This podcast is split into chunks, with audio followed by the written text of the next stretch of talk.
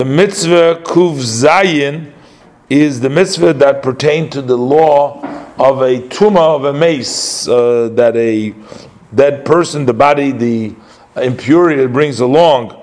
Uh, this mitzvah includes all the laws of the tumas mace, and uh, that's the 107th mitzvah. The mitzvah kuf yud gimel 113 is the positive mitzvah of the red heifer, the para aduma and the mitzvah is that the red heifer shall be prepared for a person who may require this to cleanse himself from the impurity of coming in contact with a dead body, as it states in the verse in Bamidbar, Perek Yutes Pasuk Tes V'hoisola Das B'nei Yisrael Mishmeres. It shall be for the Jewish community for safekeeping.